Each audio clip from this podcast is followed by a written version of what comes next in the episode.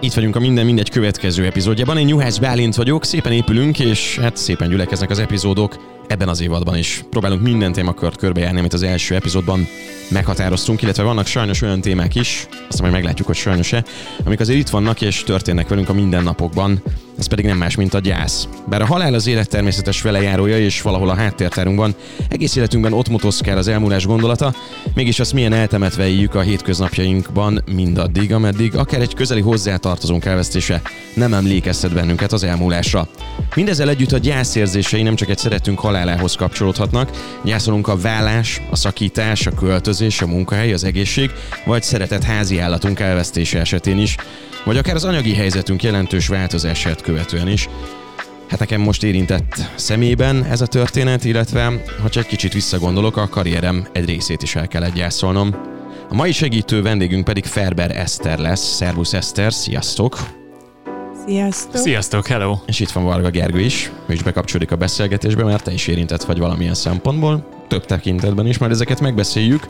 De első körben ezt szeretném hát egyrészt elmondani, hogy gyászterapeuta vagy, illetve művészetterapeuta is. Remélem, hogy jól mondtam a szakifejezéseket. Abszolút, köszi. Kérlek, meséld el azt, hogy te hogy indultál el azon az úton, hogy ezzel szeretnél foglalkozni, mert nem tudom, így kiskoromban, gyerekkoromban, amikor buszsofőr, valakat terelőjuhász, vagy ilyesmi akartam lenni, akkor még nem foglalkoztam volna azzal, hogy én kifejezetten a gyász témakörét válasszam szakmának. Na, de ez hogy jött? Hú, hát a legelejét keresem, az tök érdekes, mert az első végzettségem a germanista, germanista vagyok, és azért lettem germanista, mert amikor megtudtam, hogy itt Európában milyen folyamatok mentek előttem, akkor teljesen elbevágott így az egész második világháború, és emberek miket csináltak emberekkel, és úgy éreztem, hogy ehhez meg kell tanulnom anyanyelvi szinten németül, hogy át tudjam látni, hogy mi, mi megy egy, egy olyan ember fejébe, aki gépeket tervez mondjuk pusztításra és ebből, ebből írtam a szakdolgozatomat, hogy építkezés a romokon. Mm. Tehát akkor elkezdett érdekelni az az, az oldal, hogy oké, okay, akkor megértettem talán valamit, megsejtettem a gonosz működéséből, vagy hogy hogyan válhat az ember pusztítóval szándékosan, úgyhogy örömét leli a pusztításba, de hogy aztán elkezdett a másik oldal érdekelni, hogy hogyan lehet élni, tovább élni, újraépítkezni. Aztán ez így maradt ez a téma. És akkor ezek után különböző képzéseket végezel az ember, vagy, vagy abból a tapasztalatból, amikor elkezdesz beszélgetni másokkal, jön az, hogy, hogy hogyan foglalkozzunk és hogyan dolgozzuk fel a gyászt? Nagyon hamar bejött nálam a művészetterapeuta, mert nagyon hamar szembesültem a nyelv végességével, hogy a legfontosabb tapasztalataink megélésére és kifejezésére a nyelv valójában nem elég. A legnagyobb traumák feldolgozására a nyelv nem elég egyrészt, másrészt pedig nagyon érdekeltek mindig is az emberek. Az érdekelt, hogy kivel hogyan lehet kapcsolódni, kinek hogyan lehet segíteni, és hogy a, ha megnézzük az emberek talán döntőbb többsége valójában nem verbális, tehát nem elsődleges kapcsolódási csatornája a verbalitás, viszont nagyon lenyűgözött az, hogy még milyen sok eszközünk és még milyen sok csatornánk lehet a kapcsolódásra nagyon sokszor ilyenkor az ugrik be, hogy művészetterapeuta, és akkor festenem, rajzolnom kell, mm-hmm. és egy csomó ember azt mondja, hogy de nem is tudok festeni, rajzolni, és már ezért nem megy el, vagy nem tudom. Láttál már ilyen óriási párfordulásokat, hogy valaki eljött, és mégis sikerült neki valamit alkotni, a kiadnia magából? Én amúgy zárójelben voltam ilyen művészetterápiás uh, sessionon, és amúgy tényleg egy nagyon érdekes vetülete volt, mi ott festettünk, ragaszthattunk volna, vagy bármi, és uh, izgi volt. Persze, nagy fordulatok mindig vannak, hát ha jól csináljuk, akkor csak azok vannak.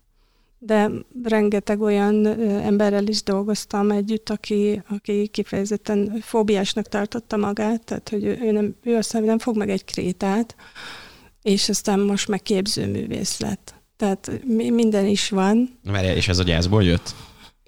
Mm, már nem emlékszem pontosan, hogy mi volt az, amivel megkeresett. Meg hát többen is voltak, volt gyászoló is, igen. Úgyhogy én az én feladatomat abban látom, hogy, hogy megkínáljam az embereket a, a lehetőségekkel. Tehát, hogy én nem úgy szoktam e, mm, meginvitálni embereket, hogy mit tudom én, most festünk, nem korlátozom be, szerencsére megteltem, hogy nem kell bekorlátoznom magam így ennyire, hanem, hanem ott vannak mindig az eszközök, csoporton is, egyéniben is, és az az egyik legérdekesebb jelenség, hogy pont a héten is elkezdtem dolgozni férfiakkal, akik azt mondták, hogy hogy az előző terapeutáik szemre hányták, hogy, ne, hogy nem megy a terápia, meg, meg fenek lettek a terápiák, mert hogy ő nem beszél. Ez férfiaknál nagyon gyakori, különösen a gyászban, hogy nem tudják őket beszéltetni. És ö, nálam meg így ömlik belőlük a szó, tényleg így hömpölyög. Ez csodálatos, és ha megkérdezem őket, nyilván megkérdezem őket egy idő után, hogy ez, ez miért van, akkor mindenki ezt szokta megnevezni, hogy mert nálam nem kell. Tehát már, hogy bejön az ajtón, látja azt a rengeteg eszközt, azért általában hozzájuk nyúlunk, viszonylag hamar, és akkor olyan érzésük lesz, mintha kihúznának egy dugót, tehát, hogy, hogy akkor már akár beszélhetek is, mert, mert nem muszáj, tehát így is ki fog jönni. Mm, a, a nagy feszültség, meg az a sok nehéz érzelem, így is, hogy hát akkor már akár beszélhetek róla. Tehát valahogy megoldja maga a művészetterápiás környezet a nyelvüket. Például ezt imádom. Nem lehet az, hogy egy kicsit így visszamegyünk ilyenkor a gyerekkorba, és nekem ez volt hm. a, legnagyobb felfedezésem, hogy 10-15 év után újra, nem tudom, festettem, meg rajzoltam, és kifejezetten ennek dedikáltam egy időt. Ilyen nem volt nekem tényleg gimnázium, vagy, vagy talán általános iskola óta és hogy egy ilyen biztonságos környezetben éreztem magam, hogy jó, akkor itt most elmélyülhetek a kis kreatív vágyaimmal, és nem tudom, lapra vihetem azokat a gondolatokat, vagy érzéseket színekkel. Ja. Mm. Na, milyen jó, hogy ilyen tapasztalt emberrel beszélgetek. Biztos, nem? hogy kulcs kérdés egyébként a, a dedikált idő, tehát hogy nagyon érdekes felfedezés, hogy amióta mm, minden héten, vagy legalábbis igyekszem minden héten szánni időt arra, hogy leüljek egy pszichológussal beszélgetni, azóta rájöttem, hogy tudok beszélgetni és ahogy a felnőtt életben így elkezdett felhalmozni ezeket a dolgokat, hogy munkád van, foglalkozol a, a családoddal, most értsük a, a családot mindenki úgy, ahogy érti, és nem tudom, ott vannak a kis hétköznapi dolgait, hogy takarítani kell, mosni kell, vasalni kell, stb. stb. Így nem szánsz időt arra, hogy kicsit elmélyű saját magadban, és akkor elkezd, elkezd beszélni arról, ami, ami valójában foglalkoztat. Tehát hogy biztos vagyok benne, hogy egyrészt a terápiás foglalkozás is egy jó környezet erre, de nálam például ugyanezt a, a hatást érte el a, a pszichológus egy egyszerű, egyszerűen azzal, hogy egy szobában ketten ültünk, és tudtam azt, hogy beszélnem kell kvázi arról, vagy hát amiről szeretnék. Igen.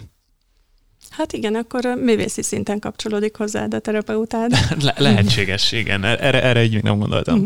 Na hát kezdjük meg a nehéz kérdésekkel. Ugye első körben az érdekel minket, hogy hogyan jelenik meg a gyász az életünkben. Gondolok itt arra, hogy, hogy ez mindig kell egy tragédia, ez nekünk sok kell ami történik velünk, meg kell rezzennünk, kell bármilyen érzelemnek ebből kiváltódnia. Tehát hogy érkezik meg a gyász az életünkben? Hmm, hát ez most elgondolkoztat, amit mondasz, hogy kell-e bárminek érződnie. Um, jó, ha érződik. Jó, ha érződik. Van egy angol mondás, you cannot heal what you don't feel. Tehát uh, amit nem érzel, talán úgy tudom fordítani, hogy az a seb, amit nem érzel, abban még sokáig vérzel. Uh-huh. Talán ezzel meg is válaszoltam. Én mondok egy, akkor egy saját példát, hogy nekem ebben az évben elhunyt édesapám, és Jó. most a héten egy nagyon közeli barátom. Jó. És és alapvetően nekem a reakcióm az nem az, hogy sírtam, mint ami egy általános reakció. És egy kicsit én furcsálottam is ezt magammal kapcsolatban, hogy, hogy nekem ilyen érzelmi elfolytás, vagy nem tudom, hogy ez, ez micsoda. De ugyanakkor meg a párom jelzi azt, hogy azért ilyenkor sokkal ingerültebb, sokkal feszültebb vagyok. Tehát, hogy én úgy kezdek el működni ilyenkor, hogy nem feltétlen sírok, viszont a, a világ hülyeségeire sokkal intenzívebben reagálok, tehát az emberi butaságot ilyenkor nem tűröm el. Mm. Tehát most a héten mindenkit daráltam magam körül sajnos, és mondtam, hogy figyelj, hagyjuk, erre nincs időm, vagy figyelj, ennek itt semmi értelme.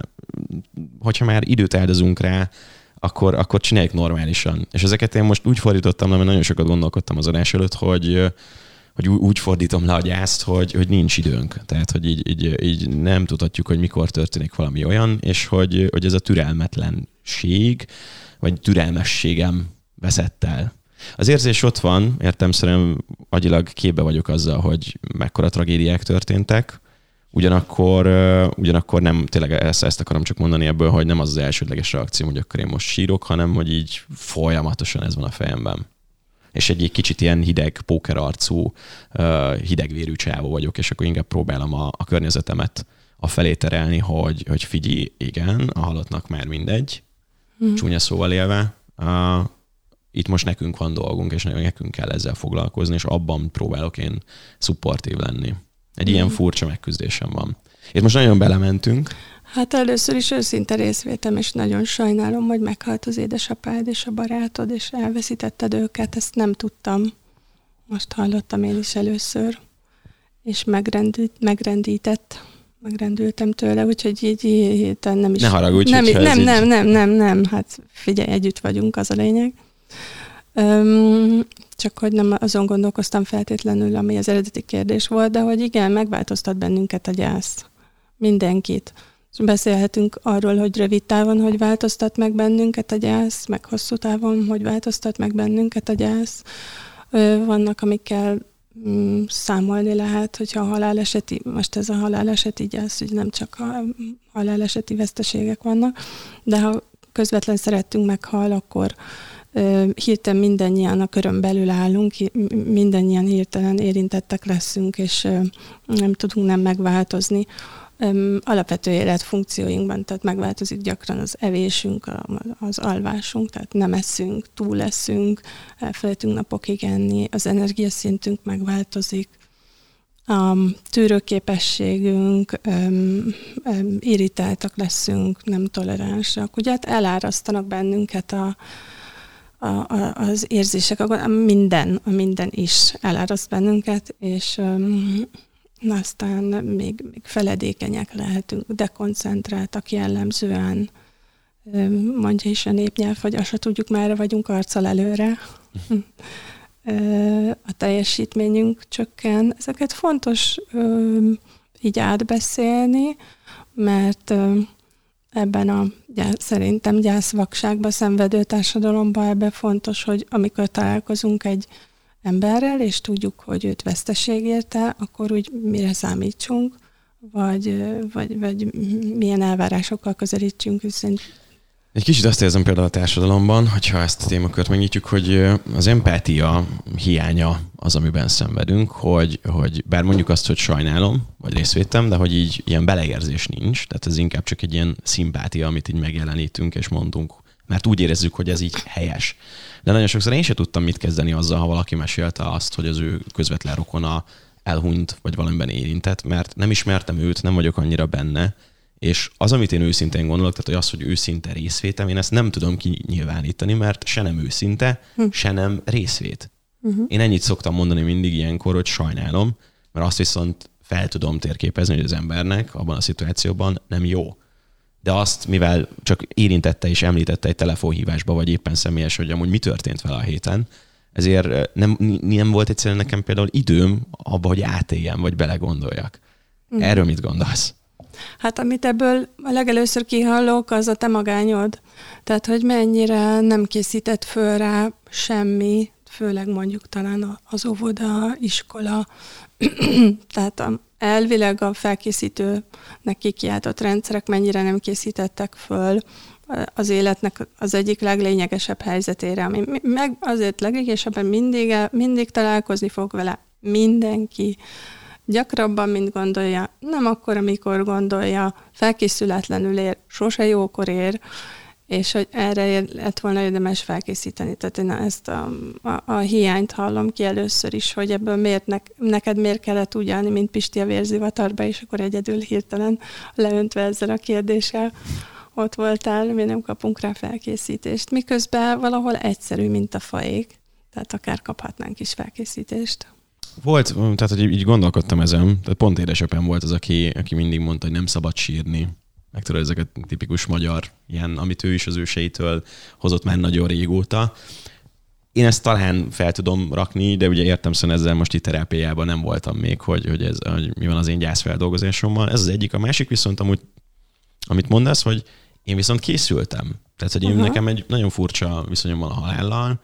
Uh, én úgy fogom fel, én mondtam a barátaimnak is, ez már lehet, hogy ebben a podcastben is elhangzott a másikba biztosan, hogy én azt szeretném, hogyha én meghalok, akkor adjátok el az összes értéktárgyamat, amit el tudtak adni, béreljetek egy hajót a Balatonon, rendezetek egy baromi nagy bulit, ha kell, a hamvaimat lőjétek ki tűzijátékba, de mindegy, a lényeg a Balatonba kerüljek, mert nagyon szeretem a Balatont, és mondom, bulizzatok egy jót. Én ezt szeretném. Ne szomorkodjatok. Biztos, hogy szal lesz, hogy nem leszek ott. Biztos, hogy lesz olyan ember, aki, akinek így aktuálisan ez, ez fájni fog, de, de tudjátok, hogy az én megnyugvásom az akkor jön el, hogyha ti jól érzitek magatokat az életben, és inkább akkor gondoltok rám, amikor, amikor kellek, és ne felejtsetek el, ez persze jól esik, de hogy én nem szeretnék egy temetőbe feküdni, nem szeretném azt, hogy hozzám kijöjjenek. Én annyit szeretnék, hogy egy jó nyomot hagyjak, egy olyat, amitől a barátaim mosolyjal búcsúznak.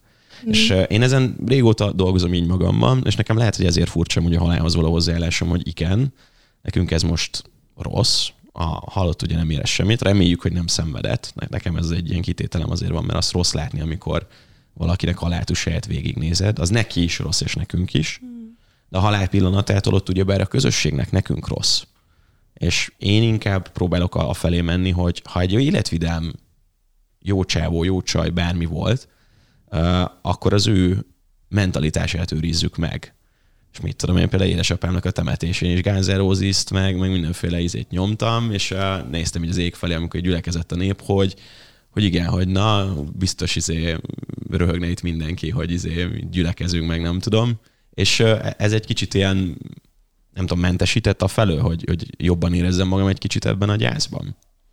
Szóval, hogy én nekem van egy ilyen, aztán lehet, hogy ez rossz, nem tudom, hogy jó-e vagy rossz-e, hogy egy kicsit egyen lazábban kezelem a halált szerintem, mint a többiek. És amúgy még azt is tudnod kell rólam, hogy én újságíróként dolgoztam korábban vidéken, én a Vörös katasztrófánál egy hasonló nagy tömegszerencsétlenség, mhm. áldozatok, gyászolók, és, és alapvetően fiatalkorom, és nagyon sokszor találkoztam a, hal- a halállal, láttam halottakat, és uh, hiszem lehet, hogy ez is egy ilyen lezárás, hogy én már megszoktam ezt a környezetet, és uh, akkor én ugye nem folyhattam bele érzelmileg azokba mm. a történetekbe, amiket én láttam. Nagyon komplex. Nagyon, nagyon. Nem is tudom, hogy melyik részéhez kapcsolódjak, mert annyi kapcsolódási pont van. Igen, ahogy beszéltél a halálhoz való viszonyulásodról, meg a gyászhoz való viszonyulásodról, először arra lettem volna kíváncsi, mint aztán később meg is válaszoltál, hogy ha egy olyan környezetből jössz, ami erre téged nem predestinál, és mégis egy teljesen autonóm életteli választ tudtál erre adni, akkor, akkor mi, mi, mit tudsz te? Akkor valamit tudsz, hogy, hogy ehhez így tudsz állni, akkor nagyon sok reziliencia van benned, nagyon sok ö, ö, mm, képesség, erősség, ami téged ide eljutatott, de hát aztán megválaszoltad, hogy hogy van benned egy ilyen nyitottság az életre, meg egy kíváncsiság, tehát hogy oda, oda bírtál menni, és bele bírtál nézni a halál szemébe, és bírtad látni azt, amit ott láttál, és ebből tudtál következtetéseket levonni, ami egy döntés lehet. Azt a másik, amire még reagálnék, az az, hogy itt egy pillanatra egy nagyon érdekes dinamika volt kettőnk között. Azt szeretném kiexponálni, mert azt mondtad, hogy aztán nem tudom, hogy ez jó-e. Szóval itt ez egy veszélyes momentum, mert ha én most itt szakértőként ülök, és elkezdem minősíteni, tehát hogy te egy, egy pillanatra egy nagyon nagy hatalmat adtál nekem, felhatalmaztál valamire, elmondtál egy csodálatos történetet, Öm, áttörtél vele, nem tudom, 6-8-ig számoltam, 6-8 tabut biztosan, lehet, hogy többet is, és teljesen autonóm, csodálatos módon, és akkor egy pillanatra adtál nekem egy hatalmat, hogy minősítsem, hogy megítéljem. Na ez minden gyászolónak szerintem egy nagyon veszélyes terület, hogy ugye Magyarországon, vagy hát nem csak Magyarországon, hanem a nyugati kultúrában van egy ilyen trend, hogy medikalizáljuk a gyászt. De ha meg belegondoltok, az egy hatalmi kérdés. Tehát, hogy ki mondja meg azt, hogy mi a gyógyász? Ki, kit mi jogosít fel arra, hogy a te gyászodat minősítse, és jogosnak, jogtalannak, betegnek, bárminek minősítse. Én ezeket nem szoktam csinálni, csak mondom, hogy ez, ez még egy nagyon érdekes momentum volt. Hát kiszakadt most belőlem, de akkor nézzük meg ezt a történetet talán úgy, valamilyen szinten, akkor lépkedjünk ebben az 5-6 tengelyen hogy hogy tudunk ezzel segíteni az embereknek? Tehát, hogy mi van akkor, hogyha ha megtörténik a, a gyász, mi az, amit kell csinálnunk? Kell. Hát én nem lennék ilyen szigorú, hogy mi az, amit kell, inkább szeretek eszközöket adni az embereknek, hogy mi az, ami, amivel, ami, amivel segíthetik, hogy kapcsolódjanak a saját gyászukhoz is, meg, meg a egymás gyászához is, és mondjuk tehát ezt lehet konkrétan megfogalmazni, hogy mi az, amit mondjanak, mi az, amit nem mondjanak egy gyászolónak. És az, hogy hát talán azzal kezdeném, hogy mi az, amit nem mondjanak, mert az nagyon fontos, hogy ilyenkor ne szakadjanak meg a kapcsolatok, meg ne, lehetőleg ne törések keletkezzenek, hanem bírjunk együtt lenni a gyászban. Nem, hogy a gyászban is lehet az, hogy még össze is veszünk jól. Igen, köszönhetően családba. Hogy ne.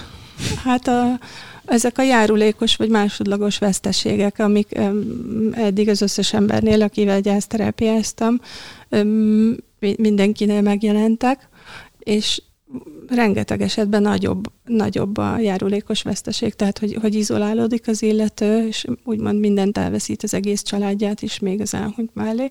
Tehát ezért tartom nagyon fontosnak, hogy lehet, hogy tudjunk kapcsolódni. Annál is inkább, mert ha megnézzük, hogy milyen szükségleteik vannak a gyászolóknak, akkor az első helyen áll a társaság, hogy a gyászomnak társasága legyen közösség. Mert maga a gyász is egy izoláló élmény. Na, tehát, hogy, hogy mit nem mondjanak, szerintem nagyon fontos azt tudni, hogy nem kell megjavítani senkit, mert nem tört el. Tehát még ha, szét, ha úgy is fogalmazom meg, úgy el meg, hogy, hogy szétestem a gyászom hatására, de hogy ahhoz a részhez érdemes kapcsolódni, ami nem tört el, mert nem bír eltörni.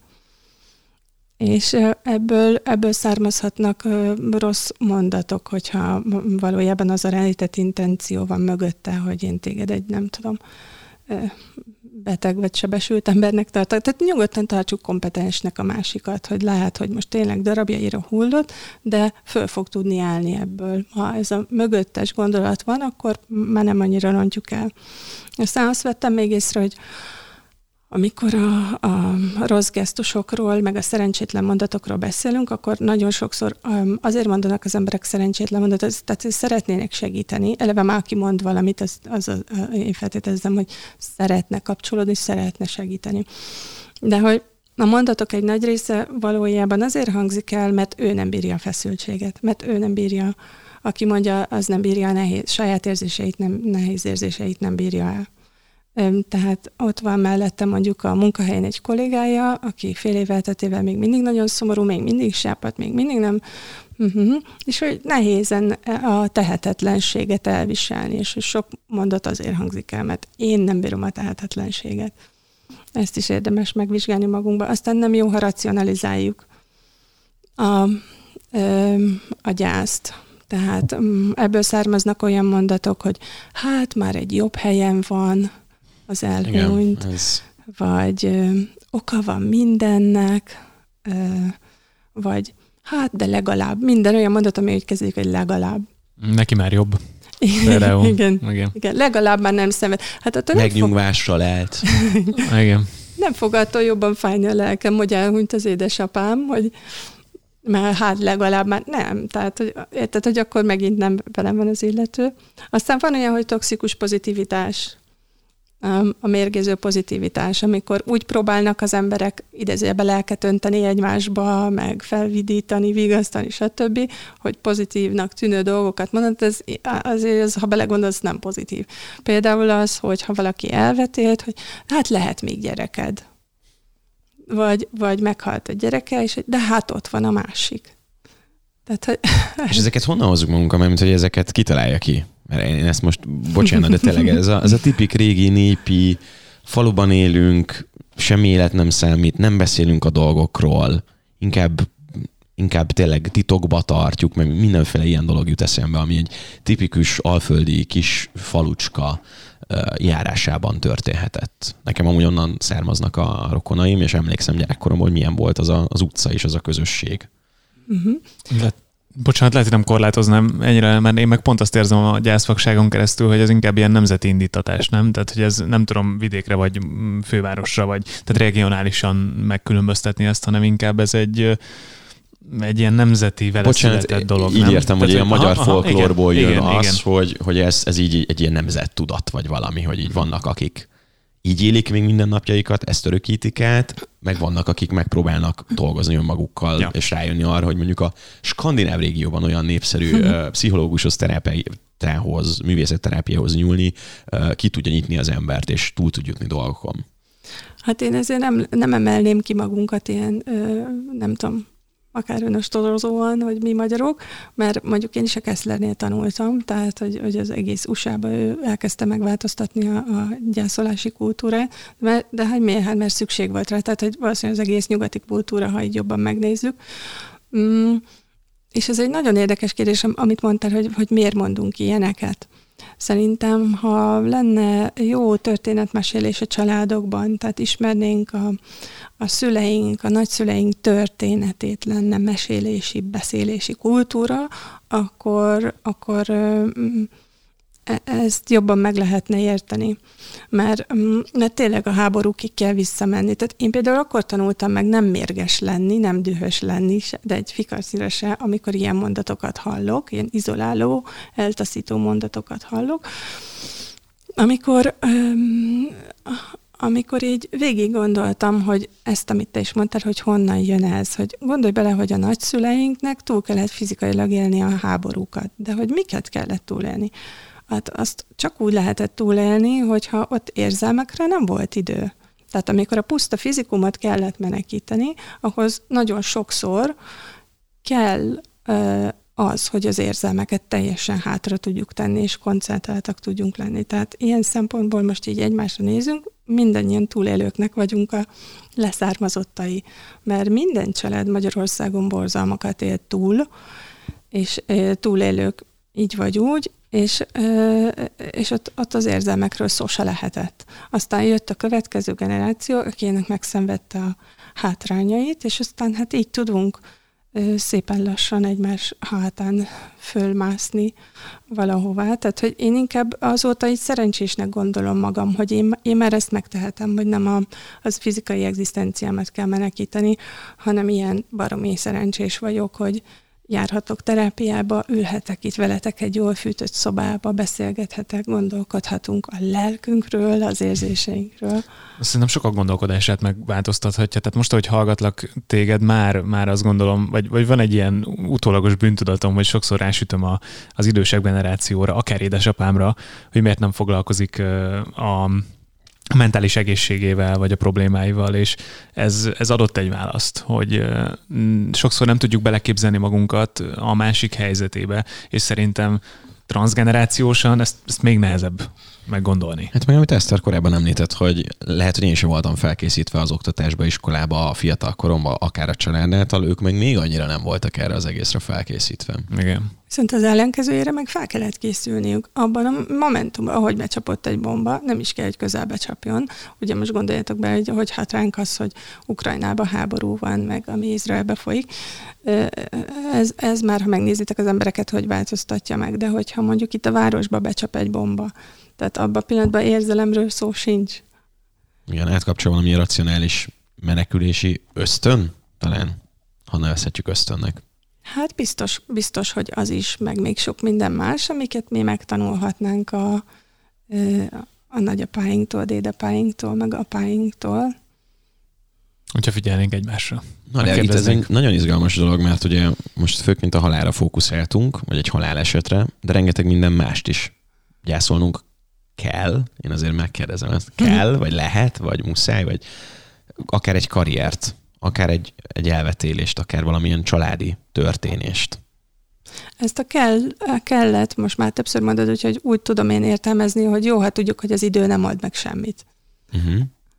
Hát foglalkozni Hát kell. ezért jó szó igazából az, amit a Sigmund Freud, a terápia egyik öregapja bevezetett, hogy a gyász munka, grief work. Uh-huh. Azért tetszik nekem ebben a munka szó, mert hogy ez egy munka alapú társadalom, amiben élünk, mindennél nagyobbra becsüli a munkát, tehát jó lenne, ha megadnánk neki ezt a megbecsülést, hogy benned most dolgozik valami, téged most átdolgoz valami, és te dolgozol vele, és ez, ez egy szerintem orbitálisan nagy munka.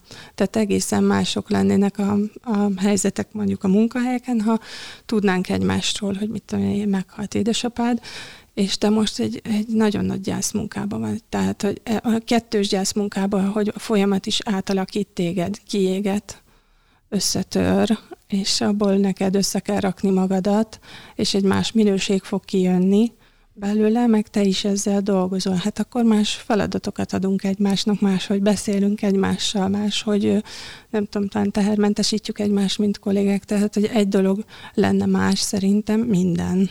Tehát az ember mindenféleképpen átalakul, ha megtörténik a gyász.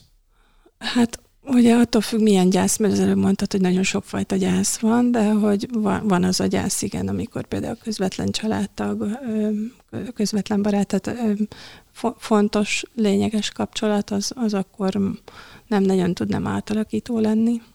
Engem azért érdekel ez most, most nagyon, hogy ez hogy manifestálódik, mert szerintem, hogyha a gyászra gondolunk, akkor mindannyian valahol azt tehát általánosságban az ember úgy gondolkodik erről, hogy most meghalt valaki, és most nagyon sokáig szomorú leszek.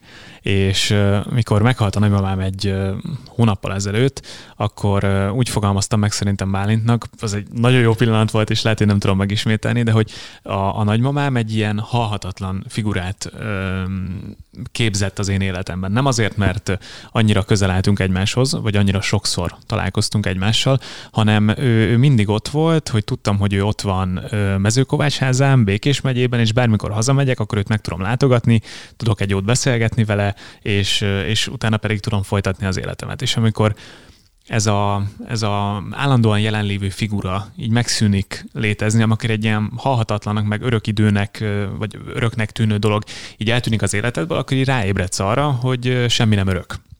És mi akkor gondolkoztunk ennek a podcastnek az elkészítésének az elindításában, tehát még el se kezdtük az első epizódot, és mondtam neki, hogy basszus, nézd meg, itt van ez a, ez, a, ez a 90 éves asszony, aki egész életében tök egészséges volt, és, a, és az utolsó pillanatban egy, egy, egy hét alatt, vagy egy hónap alatt vége lett az egésznek. Tehát, hogy mi a fenére várunk?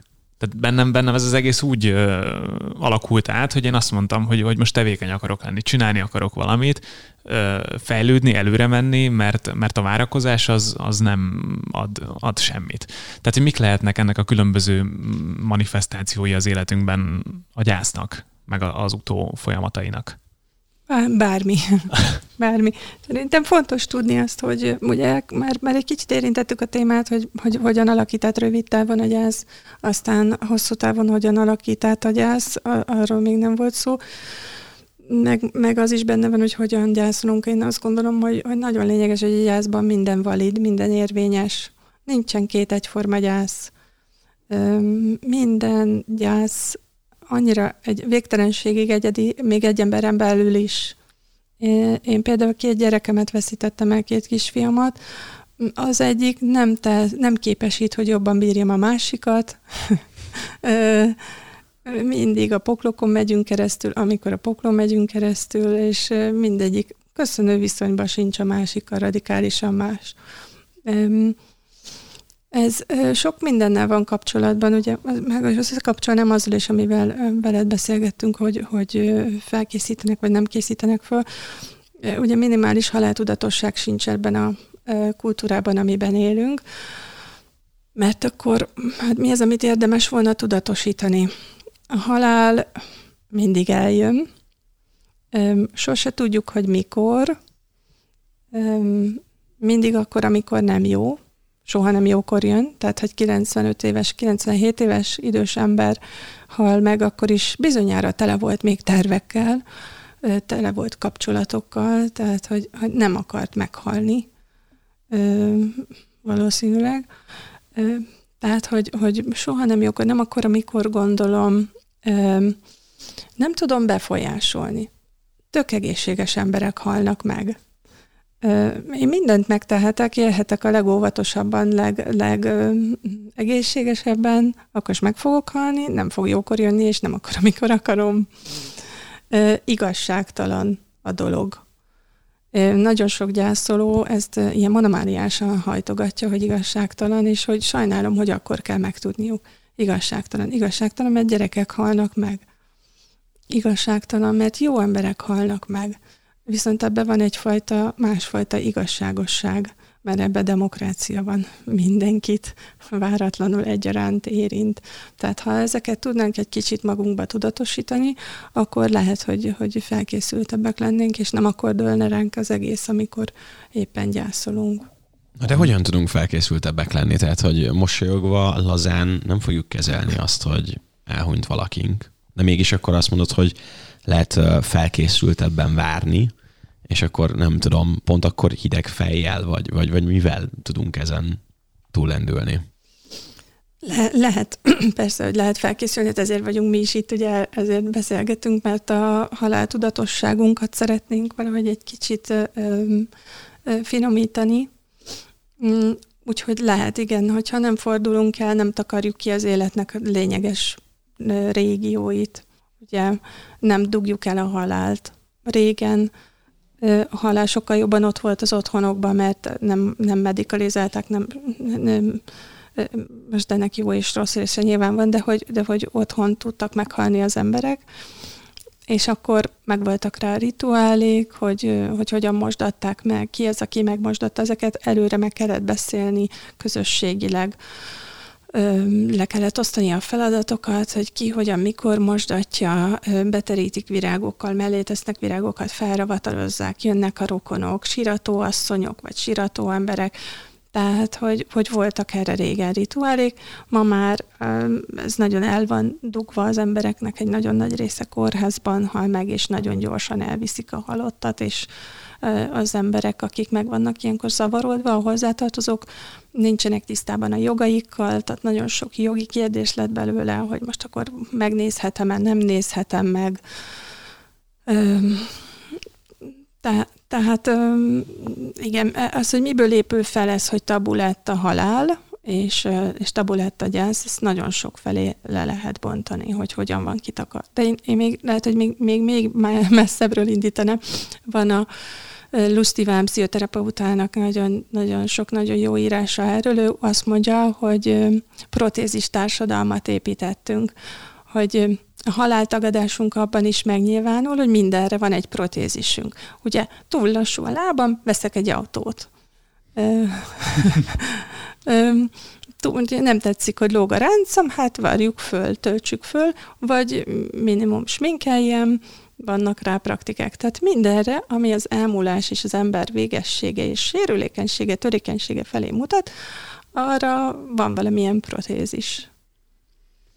Szóval ez... Ko- kollektíven kezdtünk el felejteni a, a halálról, ha jól értem. Hát Tehát, ez hogy... egy ilyen haláltagadó társadalom. Hogy tudnánk ezt átfordítani? Tehát például én tudok olyanról, akit a szülei nem engedtek el gyerekkorában egyetlen temetésre sem és most fél a haláltól. Hmm. De tudok, tehát, hogy, hogy jó ez.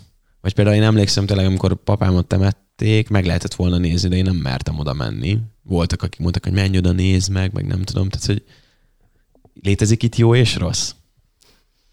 Hát persze, mert meg is válaszoltad a kérdést, mert azt mondta, úgy mondtad el, hogy a történetet, hogy kiskorában nem engedték. Tehát, hogy ő nagyon egyértelműen tudta, hogy ő mit szeretne, és neki mi volna a jó, de nem vették komolyan, és nem engedték el, és most fél a haláltól. Tehát, hogy megválaszoltad a kérdést. Szerintem, hogy ez megint arról, megint csak azt tudom mondani, hogy nyugodtan tekintsük egymást kompetensnek, hogy te tudod, hogy neked mi volna a jó. Támpontokat, meg szempontokat lehet persze adni, például nagyon sok gyászoló, vagy Hát, hogy a klienseim, akikkel nem gyászterápiát folytatok, hanem más jellegű terápiát, azoknak egy nagyon nagy részétől kaptam már olyan telefont, hogy, hogy fölhív az SOS vonalon, hogy meghalt édesanyám, úristen, mit csináljak, mit csináljak? És benne, benne van az a kérdés, hogy megnézzem, vagy ne nézzem meg. És akkor, már mint a holttestet, és akkor szoktam biztatni, hogy nyugodtan nézze meg. Mert nagyon sokszor ezekben a kérdésekben a rettegés van, meg a félelem, hogy nem tudja, mi fog történni vele. És nem lesz ettől neki rossz? Mert én ezt is hallottam, hogy bár ne néztem volna meg, mert nem azt akartam, hogy egy, egy ha esetleg egy hosszú betegségben történik ez, hogy, hogy úgy, na, itt ez a mondat, hogy, hogy úgy akartam rá emlékezni, ahogy még beszélgettünk meg minden, és ugye miatt nem nézik meg. Ebből én megint az izoláltságot és az egyedüllétet hallom ki. Tudod, hogy nem volt annak idején, akivel megbeszélje ezt. Ugye régen erre még nevek is voltak, mit tudom én, asszonytársi segítő, siratóasszony, stb. stb. Van, ahol gyászdúlák vannak, tehát különböző szavak az olyan segítőkre, akikhez ilyenkor automatikusan fordulni lehet, hogy ne legyek egyedül ezekkel az iszonyatosan nehéz kérdésekkel. Mert, mert akkor tudjuk mondani, hogy mi szól mellette, mi szól ellene. Nyilván, hogyha ha olyan módon halt meg az illető, hogy, hogy nagyon traumatizáló volna szembesülni, a, a maradványaival vagy a holteste, akkor, akkor azt is muszáj mondani szempontként. Viszont csak szempontként mondhatom.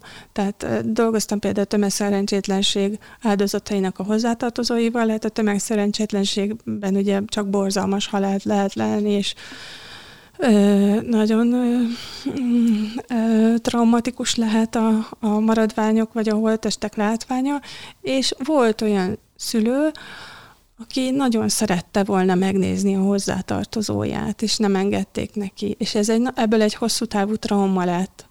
Ugye a mai napig nehéz, azzal, nehéz volt azzal megbékélnie, hogy ő szerette volna látni az elhunyt. azt mondta, hogy mindegy, milyen állapotban van, uh-huh. mert, mert ő szeretné tudni pontosan, hogy mi történt vele.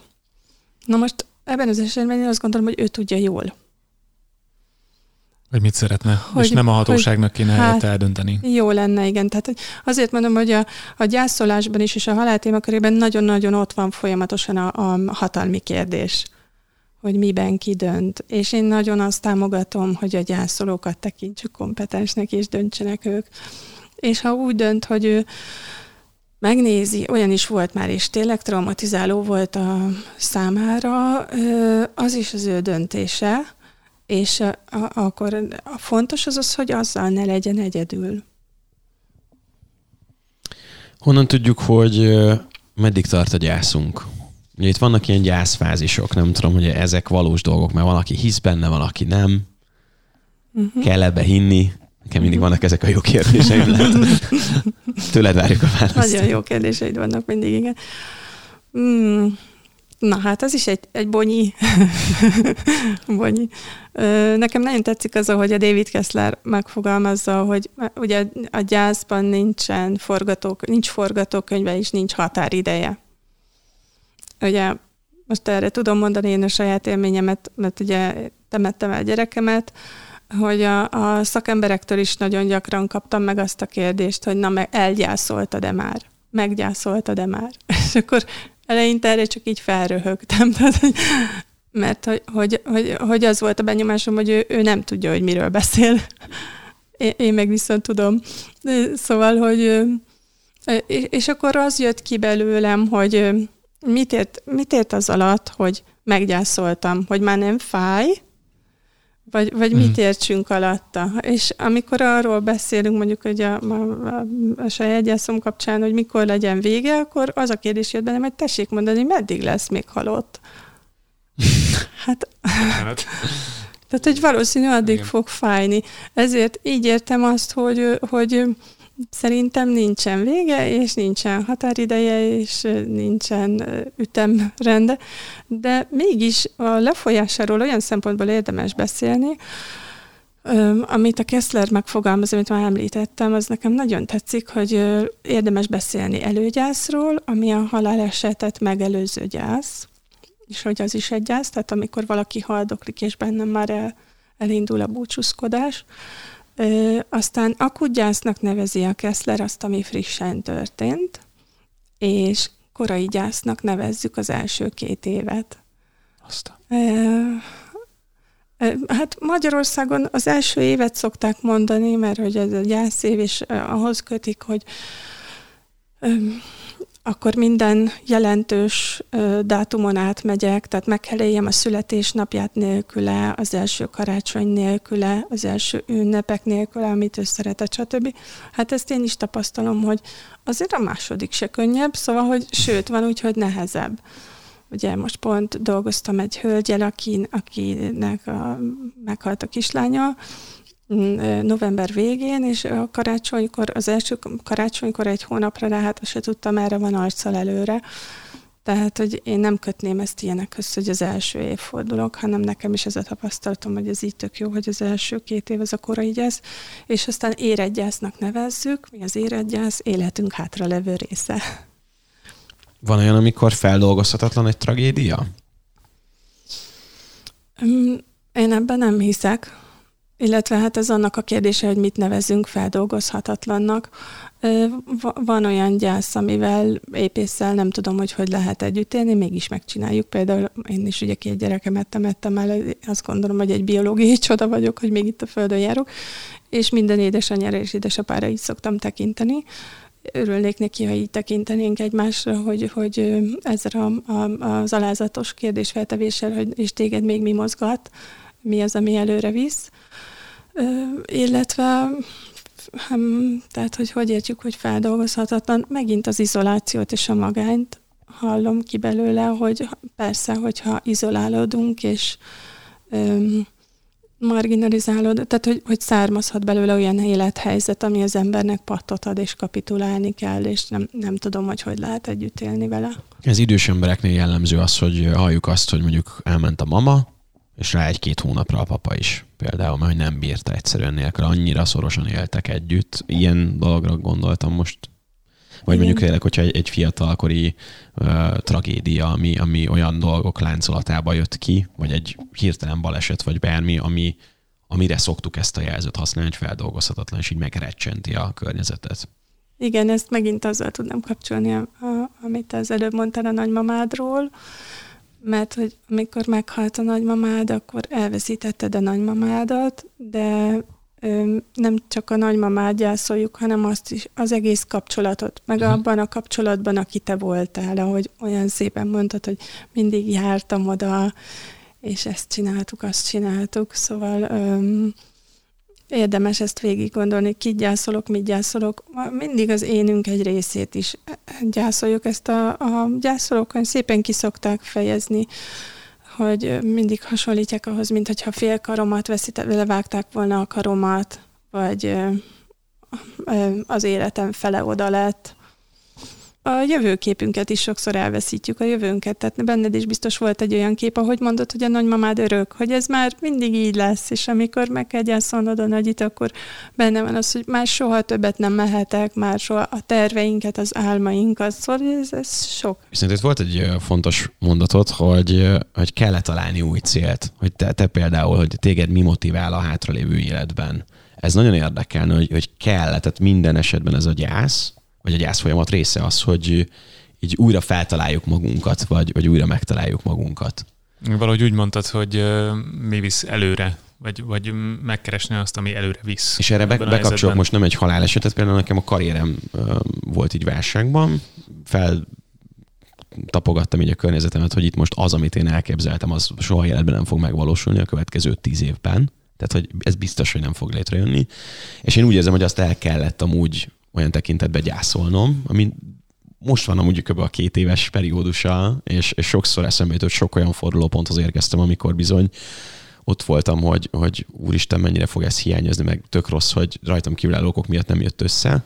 Viszont arra akarok itt kiukadni, hogy még mindig bizonytalan vagyok abban, hogy most mi az élet célom, és mi lett a cél. Mert hogy ez egy akkora gyerekkori álom volt rádiózni akartam, mit tudom, reggeli műsort csinálni, és egyszerűen úgy, úgy alakul most a, a hazai médiapolitika, hogy hiába bizonyítottam be sok fronton tehetségem, tudásom, akaratom, pénzem, energiám, mindenem, hogy egyszerűen nem, nem érem el, nem tudom elérni az itthoni viszonyokban. És el kellett dobnom ezt az egészet, és valami mást találni. Még nem találtam meg annyira.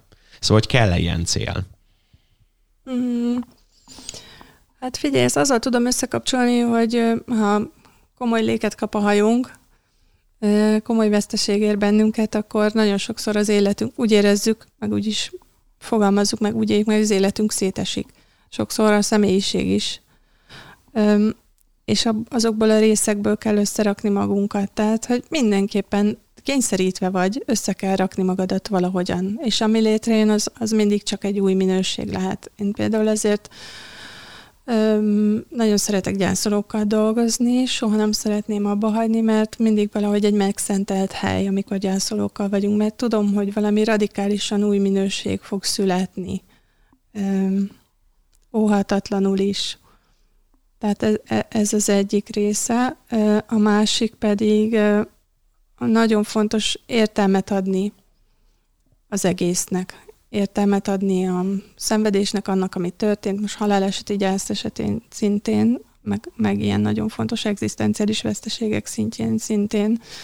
És ez a, az az értelemadás, ez, ez jó, hogyha része az egész folyamatnak, amiben te éppen összerakod magad, és egy radikálisan új minőség fog születni. Ugye ne csak arról beszéljünk, hogy milyen az, amikor itt maradsz, és meghal egy szeretted, és hogy ezt, a, ezt az élményt hogyan dolgozt fel, hanem a, az embernek a, a halál tudatosságáról is ejtsünk pár szót, hogy mennyire fontos dolog ez. Mert most is többször előkerült, úgy éreztem, hogy szerintem például, tehát van, van egy ilyen véleményem, hogy azért nem kommunikáljuk a halált jól, akár a, a közoktatásban, vagy egymásnak, mert a saját múlandóságunkról nem szeretünk beszélni. És mivel alapvetően van egy félszünk arra, hogy belegondoljunk abba, hogy egyszer vége lesz a mi életünknek is, ezért nem beszélünk másokéról sem. Hogy nem tudom, hogy ebben látsz-e rációt, vagy, vagy ez logikusnak tűnik-e szerinted, hogy azért kerüljük ezt a témát, mert a, mert a saját halandóságunkat sem akarjuk elfogadni. Nekem több visszaigazolás volt a beszélgetésben erre. Csak hát azért. akkor így van. Igen. És, és pontosan amiatt, hogy akkor felteszek egy másik kérdést, hogy azt írja Mark Manson, ő egy nagyon jó figura. Van egy könyve, az a címe, hogy a Leszarom rafinált művészete. Ajánlom mindenkinek, és, és ő mondja azt, hogy ha mindent abból a tehát a, azt hiszem, hogy úgy fogalmaz, hogyha mindent a halál iránytűjével mérnénk, akkor, akkor sokkal ö, kevésbé izgulnánk dolgokon a, az életünkben, mert mert ez az egyetlen dolog, ami biztos, hogy bekövetkezik, és hogyha tisztában vagyunk vele, hogy ez a ez lehet az életünkben a legnagyobb paránk, akkor, akkor semmi máson nem paráznánk. Hogy erről mit gondolsz, hogy, hogy mennyire segíthet a, az élet tudatosságunkban a halálunknak az elfogadása? Ezt jól fogalmaztam? Szerintem mindig jól fogalmaztok, mert én szeretek rosszul is fogalmazni, mert abban is egyrészt szerintem tök cuki, meg bájos, másrészt meg, meg mindig abban is van valami kincs. Um, hát igen, szerintem meg is lehet fordítani a kérdést, hogy lehet-e egyáltalán teljes életet élni haláltudatosság nélkül. Uh-huh. Um, nagyon sok vesztesége van, én inkább úgy mondanám, hogy ha nem. Tehát lehet ezt is választani, azt is választani. Én szeretem az embereknek meghagyni a választás lehetőségét, csak ö, túl sok a vesztesége annak, hogyha nem. Mondok rá egy példát, régen a görögöknél, ú, melyik filozófus mondta, azt a mondása volt, Epiktétosz? Hát nem tudom, mindegy. Na látod, már most én is a saját végességemmel szembesülök. De hogy a, a felnőttségnek egy kritériuma volt az, hogy, hogy olyan módon kell élnem, hogy erős és autonóm tudjak maradni akkor, amikor az életben elkövetkezik az elkerülhetetlen igazságtalanság, veszteség, szenvedés és halál. De ha belegondolunk ebbe a mondásba, ebbe van egy óriási biztatás, mert én legalábbis mindig ezt hallottam ki, hogy ebbe az az óriási biztatás, hogy akkor én ezek szerint tudhatok úgy élni, hogy amikor eljönnek ezek az elkerülhetetlen borzalmak, amiket említettem, akkor én tudjak erős és autonóm lenni. Hát ez nagyon izgalmas, nem? Tehát nem kell féljek magyarán, ha, hanem, hanem tölthetem az időt ilyen izgalmas kérdésekkel is. Másrészt meg um, egy saját élményem jutott eszembe arról, amikor hallottalak beszélni, amikor én először uh, kellett, hogy haldoklót ápoljak, akkor ez egy olyan haldokló volt, aki nagyon jó barátom volt akkor, és uh, és borzalmas halál vált rá, tehát egy, egy, egy agydaganatban halt meg, és lebénította a daganat a különböző funkcióit, tehát hogy, hogy haladt a testében a, a bénulás, és lehetett tudni, hogy borzalmas lesz a vége. És egyszer ültem az ágya mellett, nem voltam felkészülve egy csomó dologra, de erre szoktam mondani, hogy amikor egy helyzetben vagy, akkor választhatod azt is, hogy hirtelen felnöveszted magad, és, és akkor ott abban a pillanatban felnősz hozzá, és egyszer csak ültem az ágya mellett, és azt mondtam neki, hogy tudod mit, Jenő? Hát az idő baromi rövid. Az élet hosszát nem tudjuk befolyásolni, de az élet az nem kétdimenziós. Van neki mélysége, magassága, szélessége is. És ha nem tudjuk a hosszát befolyásolni, akkor tágítsuk ki a többi dimenziót, akkor mélyítsük el, szélesítsük ki, tegyünk bele magasságokat. És ez a fél év, amit így töltöttünk, az ilyen szempontból életem leghosszabb, nem tudom, száz éve volt. ez szép, ez jó történet. Uh, valamiért ez a céltalanság, ami a karrierembe bekövetkezett, hozta magával azt, hogy ezt a dimenziót én is kitágítsam. És uh, nekem van egy ilyen mondásom, ami lehet, hogy hülye hangzik, de hogy én, én most úgy élek, úgy érzem, hogyha holnap meghalnék, akkor is teljes életet éltem. Wow. Tehát, hogy uh, hibázom baromi sokat, csinálok hülyeségeket, de, de nem tudom, nem bánom. Tehát, hogy én próbálom úgy kezelni az emberi kapcsolataimat, úgy állni azokhoz a dolgokhoz, amiket csinálok, hogy ha éppen holnap érne véget, akkor úgy, úgy azt mondom, hogy hát ez úgy jó buli volt. És ez a kérdésem, hogy, hogy kell egyáltalán gondolkodnunk azon, hogy mi lesz utána, mi lesz a halál után, hogy jutok-e Mennyországba, Pokolba, a Fülöp-szigetekre, vagy valahol máshol folytatódik egy következő dimenzióban ez az egész, vagy ott tette a fene, és tényleg legyünk annyira hedonisták, hogy egy életünk van, és azt maxoljuk ki. Együnk, ígyunk, aludjunk, szeretkezzünk, utazzunk, és igazából ennyiről szól az élet. Hát milyen csodálatos, hogy választhatod mindegyiket, nem? Amit elmondtál, a kínálat nagy, lehet választani. Mindegyikből másfajta élet fog fakadni. Tehát ez megint autonómia kérdés, hogy milyen életet szeretnél. A kínálat az nagy, tehát ebbe részletekig belemennek vallások. Ugye az egyik vallás azt mondja, hogy na, azokon te ne gondolkoz, egészen akár a tiltásig, hogy azon se gondolkoz, hogy miért ne gondolkozol rajta. Aztán van, amelyik azt mondja, hogy megindokolja részletesen, hogy miért nem jó gondolkozni azon. Van olyan vallás, amelyik azt mondja, hogy, hogy gondolkozz rajta, és akár megfesti neked a különböző életutakat oda át. Tehát, hogy mm, igen, ez, ez a téma is szertágazó, és nagy és szép, hogy választani lehet a kínálatból. Mm, én ezt a részét emelném ki, ami, ami, amivel nagyon sok emberbe találkozom, aki még nem gyászoló, és érdekes módon gyászolókban meg kevésbé. De hogy nagyon sok embernél azt látom, hogy amikor erről gondolkozik, hogy mi van oda át, vagy mi van a halálunk után, akkor nem is veszi észre, hogy ő valójában olyan megoldásokat keres, amik azt mutatják, hogy, hogy az folytatódik, ami, ami most van. Tehát azt szeretnék folytatni, hogy de, de hogy azért a, a tudatom ugye megy tovább, azért tudni fogok, látni fogom a családomat, és akkor a, akkor meg ö, lehet, hogy érdemesebb arra felé terelgetni magunkat, hogy miért, mi az, amit én folytatni akarok tulajdonképpen, mi ez, mert az mindig, vagy nagyon gyakran ilyen hiányokhoz vezet. Tehát rámutat, hogy akkor nekem hiányzik, nincs elég, nem tudom, lehet, hogy nem elég elmélyülten élek, vagy az emberi kapcsolataimban, vagy a karrieremben nem valósítottam meg még valamit, tehát hogy, hogy miért van nekem mindenképpen ez a sürgető igényem, hogy ez még kitágítsam. Tulajdonképpen megnyilvánulhat ebben is egy ilyen időt kérés. Hm. Erre soha nem gondoltam így, hogyha Mármint, hogy még a, még a kérdésemben sem fogalmazódott meg szerintem az arra való szándék, hogy a halál tükrén keresztül mennyi mindent felismerhetünk a saját életünkben. Mert gyakorlatilag nekem ez, amit mondtál, ez az, hogy ha ma lefordítanám a saját nyelvemre, hogy láthatom felmérve azt, hogy mi, minek az elvesztésétől félek, hogy mi az, amire nagyobb hangsúlyt kell helyeznem a saját életemben, ha jól értelmezem. Hát, Mondjuk, vagy, vagy bővítenem, vagy, vagy többet foglalkoznom persze. vele. Persze, persze. Öm, ez meg össze lehet kapcsolni a, a, azzal a kérdéssel, hogy, hogy hogyan változtat meg bennünket a gyász, ugye, amit már emlegettem, hogy a gyász rövid, meg hosszabb távú hatásai, és a hosszabb távú hatásai között öm, benne szokott lenni ez, ugye, hogy hát onnantól kezdve, hogy szétesek darabjaimra, és amit összerakok, az egy új minőség lesz, tehát egy új fajta kapcsolódás saját magammal, újfajta kapcsolatokat szokott hozni az emberekkel. Ugye vannak azok, akik nem tudnak hozzánk kapcsolódni a rossz gesztusokkal, azok sokszor lemaradóak lesznek, vagy kívülebb hátrébb helyeződnek tőlünk. Születhetnek új barátságok,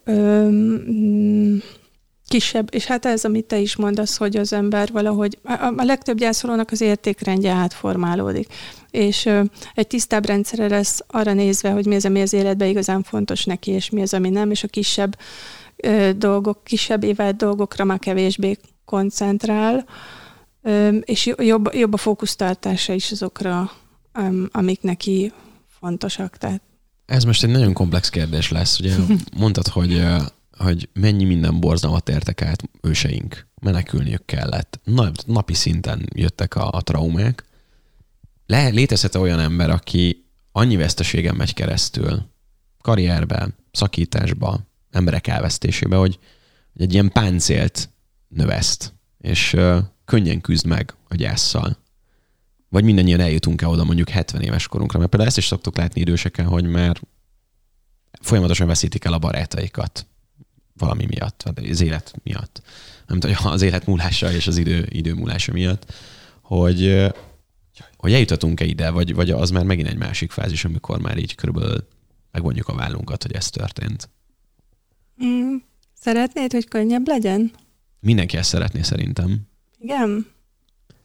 Nem tudom. Fájni nem, azt, azt nem akarjuk szerintem, hogy fájjon, de természetesen, ahogy elmesélted, hogy milyen óriási munka, és milyen jól tudunk kijönni csúnyán élve abból, hogy, hogy mi ezt feldolgozzuk, megdolgozzuk, és új emberként születünk újjá egy gyász után, az viszont meg, az kéne, igen, az, az jó lenne, ha lenne. Hát szerintem ebben se érdemes magunkból kiindulni, hogy nem szeretnénk, hogy fájjon, mert ahogy ezt kimondtad, egyből eszembe jutott egy csomó ember, akinek a gyászában vele voltam, és Például egy édesanyja, aki, akinek a, az egyik terapeutája, akivel végül viszonylag rövid idő alatt elbúcsúztak, mert nem tudtak igazán együtt dolgozni, a terapeutája az a felé szerette volna terelgetni, hogy lehetőleg nem fájjon neki. Ő pedig azt mondta nekem, hogy de nem érted, én akarom, hogy fájjon.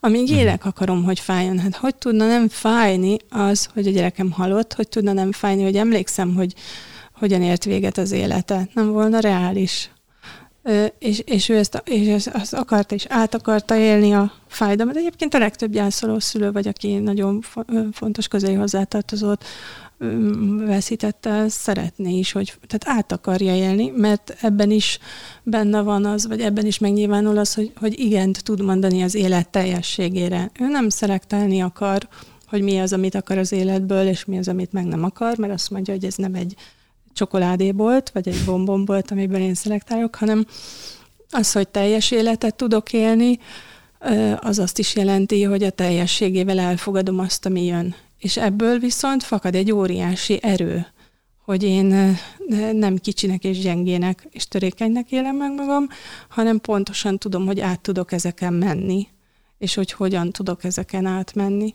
Nem fogalmaztam pontosan, bocsánat, tehát én úgy értettem, hogy általánosságában az ember kerüli a fájdalmat. De természetesen, ha gyászról van szó, én is amellett vagyok, hogy ja, értem, meg, kell, értem. Meg, kell, meg kell élni. Igen. Ja, úgy értem, oké, akkor én értettem félre. De bocsánat, én, én, én hát tanulom ezt a mesterséget. um, Mindannyian. Eszter, itt többször beemlítettük, hogy ugye gyászterapeuták léteznek. Okay. Mikor jutunk el oda a gyászban, vagy mikor kell uh, igénybe venni a gyászterapeutát? Tehát, hogy, hogy el kell-e oda jutni, uh, kinek ajánlod, vagy mikor jussunk el önmagunkban is oda, hogy igen, itt szakemberre van szükség. Hát többféle szempontból tudok erre válaszolni. Hát eleve én azt gondolom, hogy jó, ha, mi, ha mindig. mert, mert amikor azt látom, hogy mire van szüksége a gyászolóknak, hogy idézőben jól tudjanak gyászolni, hát legelőször is társaságra, közösségre, és nagyon sokfajta támogatásra. És jó, ha mindenfajta támogatást el tudunk venni, ami adatik meg, ami van. Tehát, hogyha valaki azt tudja, hogy nem tudom, főz nekem egy jó fúslevest a, a szomszédom, akkor azt el tudom fogadni, ha valaki beszélgetni tud velem, ha valaki sírni tud velem, ha valaki hallgatni tud. Tehát, hogy jó, ha társasága van, minél több társasága van, nem maradjon egyedül. Aztán van egy olyan alapszükséglet is a gyászban, a gyászolóknak, ugye ezt is a Kessler megfogalmazta a gyászolók hat alapszükségletét, mert a Kessler körülbelül az egész glóbuszon mindenhol gyászterápiázott, ugye a Teréz anya mellett dolgozott 12 évig a kórházaiba, tehát hogy kultúrákon átívelően tudta megfogalmazni a megfigyelését, hogy mi az, amire minden gyászolónak univerzálisan szüksége van, és a, a number one, a legelső, hogy a gyászának tanulja legyen. De ha belegondolsz, ez nagyon jó ez a tanú, mert hogy ez nagyon nehéz dolog jó tanúnak lenni. A jó tanú az nem csak ott van veled, hanem pontosan tudja, hogy te mibe vagy. Pontosan látja, hogy te mibe vagy. Tehát sokszor ezért is érdemes professzionális segítséget keresni, hát vagy egy jó tanút. Tehát nem muszáj, hogy ez professzionális legyen, ha, ha, ha ő tudja ezt, és, és egy jó tanú. A második a szükséglet amúgy az az, hogy kifejezhessék a gyászolók az érzéseiket. Tehát ha, ha ilyen a, a környezet, aki ebbe segít. De akkor már végigmondom minden hatot, mert hát ha érdekes. A harmadik az az, hogy meg tudjunk szabadulni a bűntudat terhétől.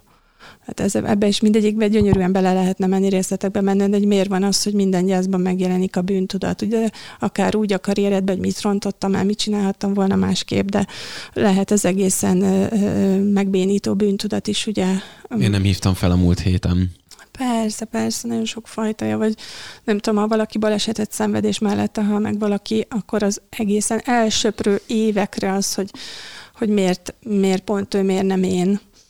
Tehát kisebb, kisebb nagy vagy különböző fajtai a bűntudatnak mindig megjelennek, és hogy megszabadulhassál ettől teljesen.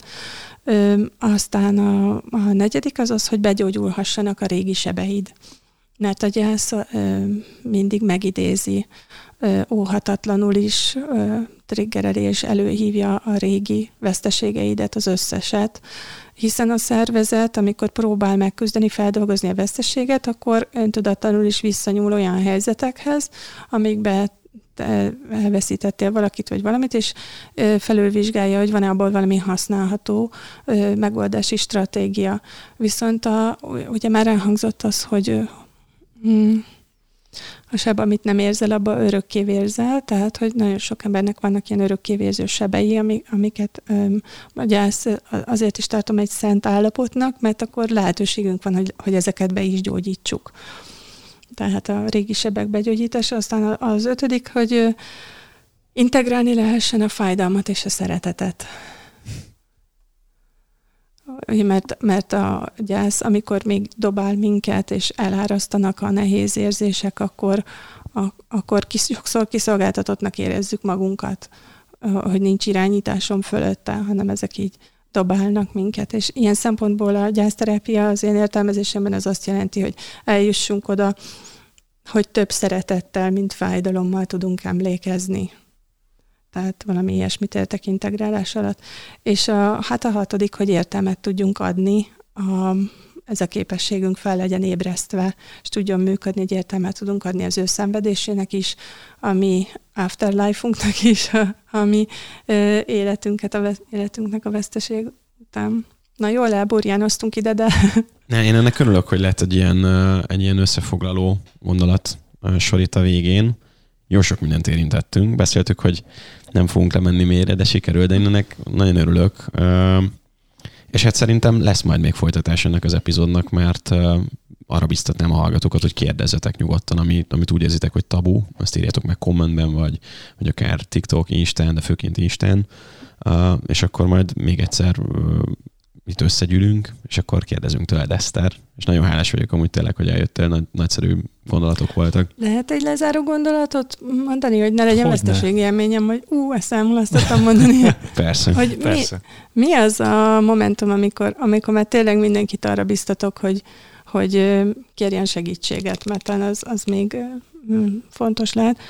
Például, hogyha valaki tartósan úgy érzi, hogy a nehéz érzelmek hálójába vergődik, és nem jut ki belőle, és nem lát örömet és élvezetet, nem, nem tud az apró pillanatokban se hosszú távon megtalálni, az, az nagyon fontos.